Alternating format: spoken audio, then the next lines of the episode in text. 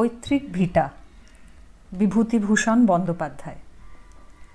মধুমতি নদীর ওপরেই সেকালের প্রকাণ্ড কোঠাবাড়িটা।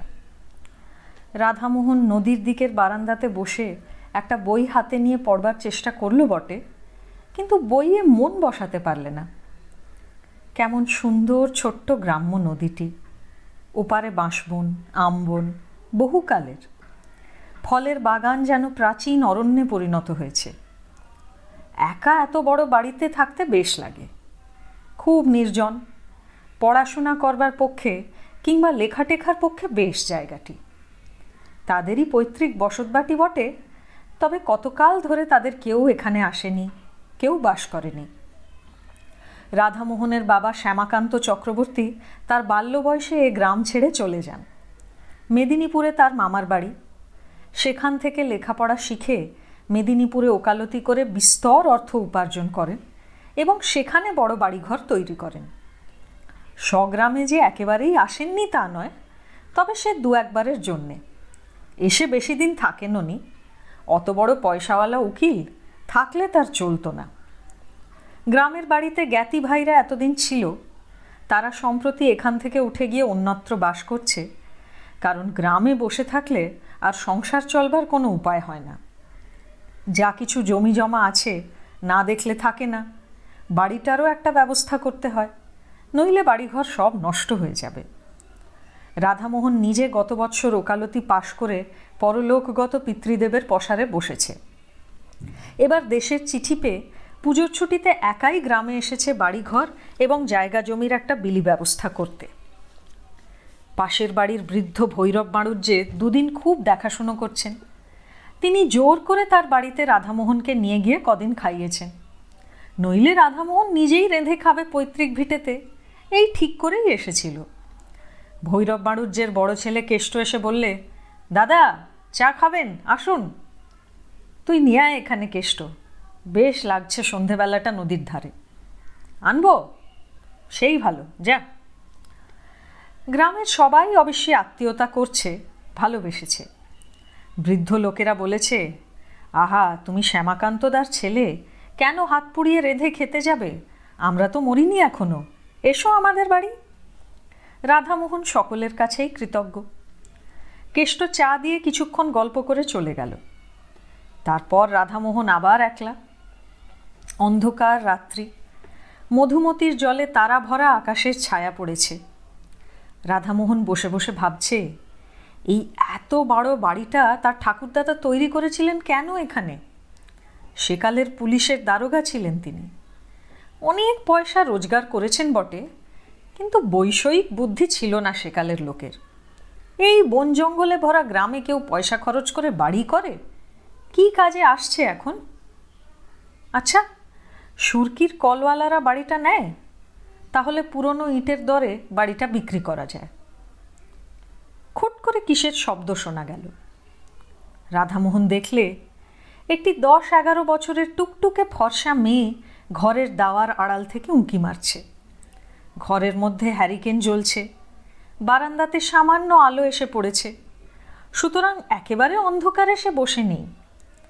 ভৈরব বাড়ুর যে একবার ছেলে পাঠায়, একবার মেয়ে পাঠায়, লোকটা খুব যত্ন করছে বটে। ও বললে, কি খুকি ভাত হয়েছে বুঝি? একটু পরে মেয়েটি সংকোচের সঙ্গে বাইরে এসে দাঁড়ায়। রাধামোহন বললে তোমার নাম কি? লক্ষ্মী। বেশ নাম। পড়ো? গান জানো? রাধামোহন হেসে বললে তবে তো মুশকিল দেখছি। বিয়ের বাজারে তুমি যে বিপদে পড়বে। রান্না? বালিকা ঘাড় নেড়ে জানায় সে জানে। ওই একটা গুণ রয়েছে তোমার। কি কি রান্না জানো? সব। সব? বাহ, বেশ খুকি তুমি। বসো। বালিকা সলজ্জভাবে ঘাড় নেড়ে বললে, না, বসবো না। কেন? কাজ আছে? না, তবে বসো। না, আমি যাই। তুমি খেয়ে এসো। যাচ্ছি। ভাত হয়েছে? তোমার খুব খিদে পেয়েছে না? যাও, খেয়ে এসো। রাধামোহন কি একটা বলতে গিয়ে পেছন ফিরে দেখলে খুকি কখন চলে গিয়েছে? সে একটু পরে বাণুজ্যে বাড়ি খেতে গেল। ভৈরব বাণুজ্যে বললেন, এসো বাবাজি, এসো, রান্নাও হয়ে এলো প্রায়। রাধামোহন বললে হ্যাঁ আপনার মেয়ে ডাকতে গিয়েছিল যে। খাওয়া দাওয়া করে রাধামোহন চলে এলো।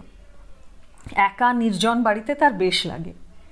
তার পূজ্যপাত পিতৃপুরুষেরা যেন অদৃশ্য চরণে এখানে বিচরণ করেন। এই বাড়িতে তার পিতামহ বাল্যকালে খেলে বেরিয়েছেন তার পিতামহী নববধূ রূপে প্রথম এসে দুধে আলতায় পা রেখে দাঁড়িয়েছেন এ বাড়ির প্রাঙ্গণে। আজ তারা বিদেশে গিয়ে বড় বাড়ি ফেঁদে বাস করছে। দেশকে ভুলেছে। গভীর রাত্রে ঘুমের ঘোরে সব পূর্বপুরুষেরা যেন এসে অনুযোগ করেন, কেন আমাদের ছেড়ে চলে গেলে? কি করেছিলাম আমরা? পরদিন সকালে উঠে সে নিজের জমি জমা নিয়ে ব্যস্ত রইল। সারাদিন কাটল সেভাবে। রাত্রে বারান্দাতে বসেছে, আবার সেই খুকিটি এসে দরজার আড়ালে দাঁড়াল। প্রথমটা রাধামোহন টের পায়নি, বড় লাজুক মেয়ে। নিঃশব্দ চরণে কখন এসে যে দাঁড়ায়, রাধামোহন বললে, ও খুকি, হুম? ভাত হয়েছে নাকি? আজ দেরি হবে, মাংস রান্না হচ্ছে তোমার জন্যে। সত্যি? তবে তো আজ ফিস্টের ব্যবস্থা।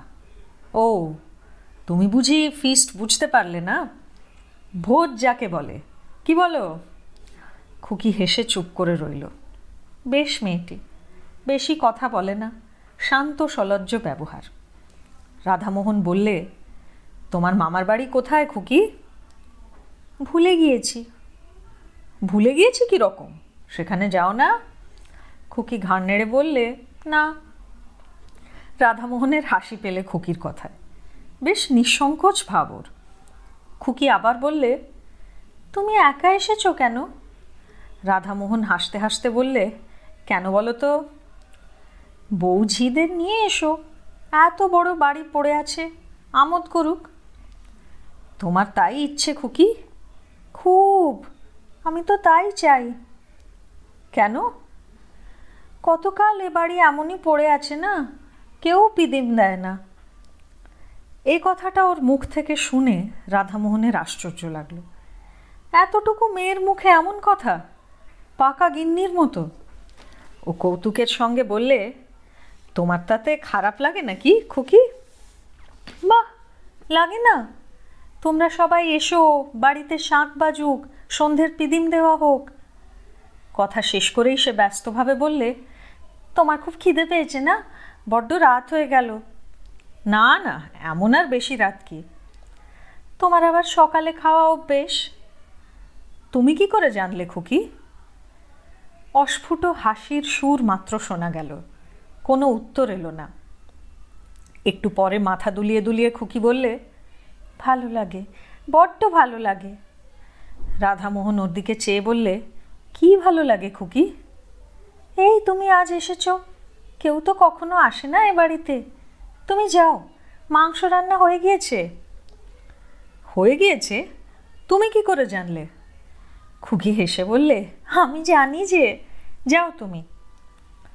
দাঁড়াও, আমি মুখটা ধুয়ে আসি, একসঙ্গে যাব। মুখ ধুয়ে এসে কিন্তু রাধামোহন খুকুকে আর দেখতে পেলে না। চঞ্চল মন ছেলে মানুষদের আগেই চলে গিয়েছে। বেশ খুকিটি, কেমন পাকা পাকা কথা বললে, হাসতে হাসতে প্রাণ যায়। ভৈরব মারুজ্য ওকে দেখে বললে, এসো এসো বাবাজি, এই তোমায় ডাকতে পাঠাচ্ছিলাম। আজ একটু রাত বেশি হয়ে গেল, একটু মাংস নেওয়া হলো আজ। বলি, রোজ রোজ ডাল ভাত ওরা খেতে পারে না। আমার বাড়ি আজ দুদিন খাচ্ছে, সে আমার ভাগ্যি, নইলে ওদের অভাব কি? তাই আজ রাধামোহন সলজ্জ বললে, না না, সে কি কথা? যা জুটবে তাই খাব। পর ভাবেন নাকি কাকা? আমি তো বাড়ির ছেলে। পরদিনও আবার খুকি সন্ধ্যার সময় এসে হাজির। রাধামোহন বললে, এসো খুকি, তোমার কথাই ভাবছিলাম। খুকি হেসে বললে, আমার কথা? সত্যি, তোমার কথা? খুকি ছেলে মানুষইভাবে ঘাড় দুলিয়ে বললে, কেন? আমি জানি। তুমি জানো? জানি, কিন্তু বলব না। রাধামোহন আজ খানিকটা সন্দেশ আনিয়ে রেখেছে, খুকিকে দেবে বলে। অবশ্যই আনিয়েছিল হরিনন্দীর চাকর অমূল্যকে দিয়ে, ইসলাম কাটির বাজার থেকে। ইসলাম কাটির সন্দেশ এ অঞ্চলে বিখ্যাত। অমূল্য দেখা যাচ্ছে গল্প করে বেরিয়েছে রাধামোহন মনে মনে বিরক্ত হয়ে উঠল অমূল্যর উপর। খুকিকে হঠাৎ খুশি করে দেবে সন্দেশ হাতে দিয়ে ভেবেছিল, সেটা আর হলো কই? তবুও রাধামোহন বললে, না, তুমি জানো না খুকি। কি বলো তো খুকি মৃদু মৃদু হেসে বললে, জানি আমি। ওর হাসির মধ্যে এমন একটা বিজ্ঞতা আছে যে রাধামোহন আর কোনো প্রশ্ন করলে না এ নিয়ে। ও জানে। ওর মৃদু হাসির মধ্যে দিয়েই সে কথা বোঝা গেল। অমূল্যটা আচ্ছা তো? পাড়া গাঁয়ের লোকের পেটে কোনো কথা থাকে? খুকি আবদারের সুরে বললে, কই? দাও আমাকে সন্দেশ। রাধামোহন ব্যস্ত হয়ে ওকে সন্দেশ দিতে গেল, কিন্তু ওকে আর সেখানে দেখা গেল না। চঞ্চলা বালিকা কখন হঠাৎ চলে গিয়েছে? ওর ধরন বড় আশ্চর্য রকমের। আহারের সময় ভৈরব বাড়ুজ্যের বাড়িতে ও সন্দেশটা নিয়েই গেল। বললে, খুকি বড় লাজুক, তখন চলে এলো। ওকে একটু এই, ভৈরব বাড়ুজ্যে হেসে বললে, খুকি বুঝি তোমার কাছে গিয়েছিল? রোজই যায় গল্প সল্প করে। তাই নাকি?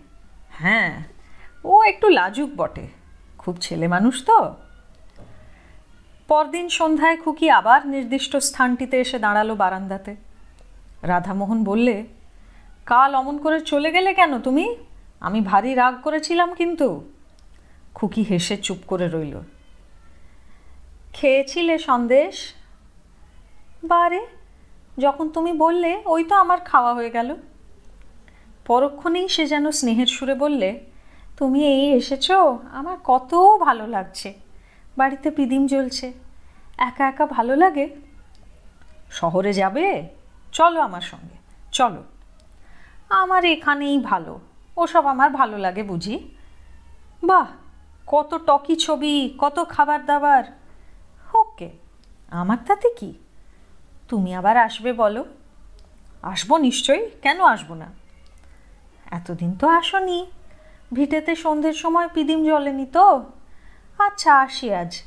তুমি তো মঙ্গলবারে যাবে। রাধামোহন একটু আশ্চর্য হলো।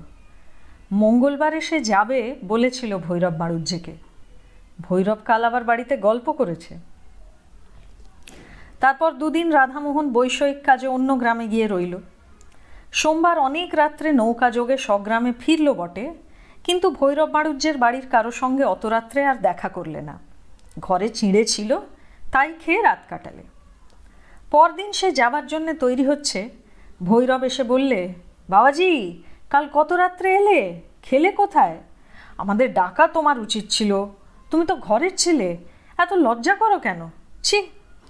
রাধামোহন বললে, আপনার খুকিটিকে একবার ডেকে দিন না। বেশ বেশ, এখনই ডাকছি, দাঁড়াও। একটু পরে একটি আট বছরের কালো মতো মেয়ের হাত ধরে ভৈরব মারুজ্যে সেখানে নিয়ে এলেন। রাধামোহন বললে, এ খুকি তো নয়, এর দিদি।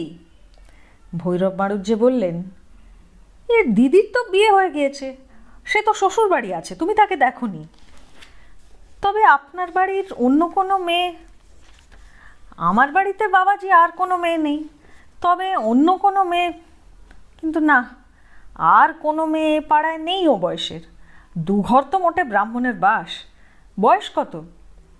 রাধামোহনের হঠাৎ মনে পড়ে গেল। বললে, ওর নাম বলেছিল লক্ষ্মী। লক্ষ্মী? সে আবার কে? কই? ও নামের মেয়ে গ্রামেই নেই। তোমার শুনতে টুনতে ভুল হয়ে থাকবে, বাবাজি। শুনতে ভুল হতে পারে নামটা, কিন্তু সে খুকিটি কে? সে তো আর ভুল হবে না। কই বাবাজি, বুঝতে তো পারলাম না। ও বয়সের ও নামের মেয়ে আমাদের পাড়ায় কেউ নেই ঠিকই। রাধামোহন চিন্তিত মনে বিদায় নিলে। আশ্চর্য ব্যাপার খুকি বা আর দেখা করতে এলো না কেন? স্বগ্রাম থেকে ফেরবার দু বছর পরে রাধামোহন তার পিসির বাড়ি গিয়েছে জব্বলপুরে। সেখানে পুরনো ফটো অ্যালবাম খুলে দেখতে দেখতে একটি মেয়ের ফটো চোখে পড়ল। এই মেয়েটিকে সে যেন কোথায় দেখেছে? ঠিক মনে পড়ল না। পিসিমাকে ডেকে ফটোটা দেখাতে তিনি বললেন, একে তুই দেখবি কোথায়? ও তো আমার ছোট বোন, তোর ছোট পিসি। বারো বছর বয়সে মারা যায়, তখন তুই কোথায়? তোর মার বিয়েই হয়নি। আমরা তখন সব আমাদের গাঁয়ের বাড়িতেই থাকি। তারপর পিসিমা যেন কতকটা আপন মনেই বললেন, আহা, একটু একটু মনে হয় ওকে। বেশ দেখতে ছিল। সে আজ চল্লিশ বছরের কথা। তারপর তোর বাবাও দেশ ছেড়ে মেদিনীপুর চলে এলো। দেশের বাড়িতে যাওয়াই হয়নি। বিয়ের পর আমি একবার মোটে গিয়েছিলাম, সেও আজ বিশ বছর আগের কথা। রাধামোহন অবাক হয়ে চেয়ে রইল অ্যালবামখানা হাতে করে। হঠাৎ মনে পড়াতে বললে, কি নাম ছিল ছোট পিসিমার? পিসিমা উত্তর দিলেন, লক্ষ্মী।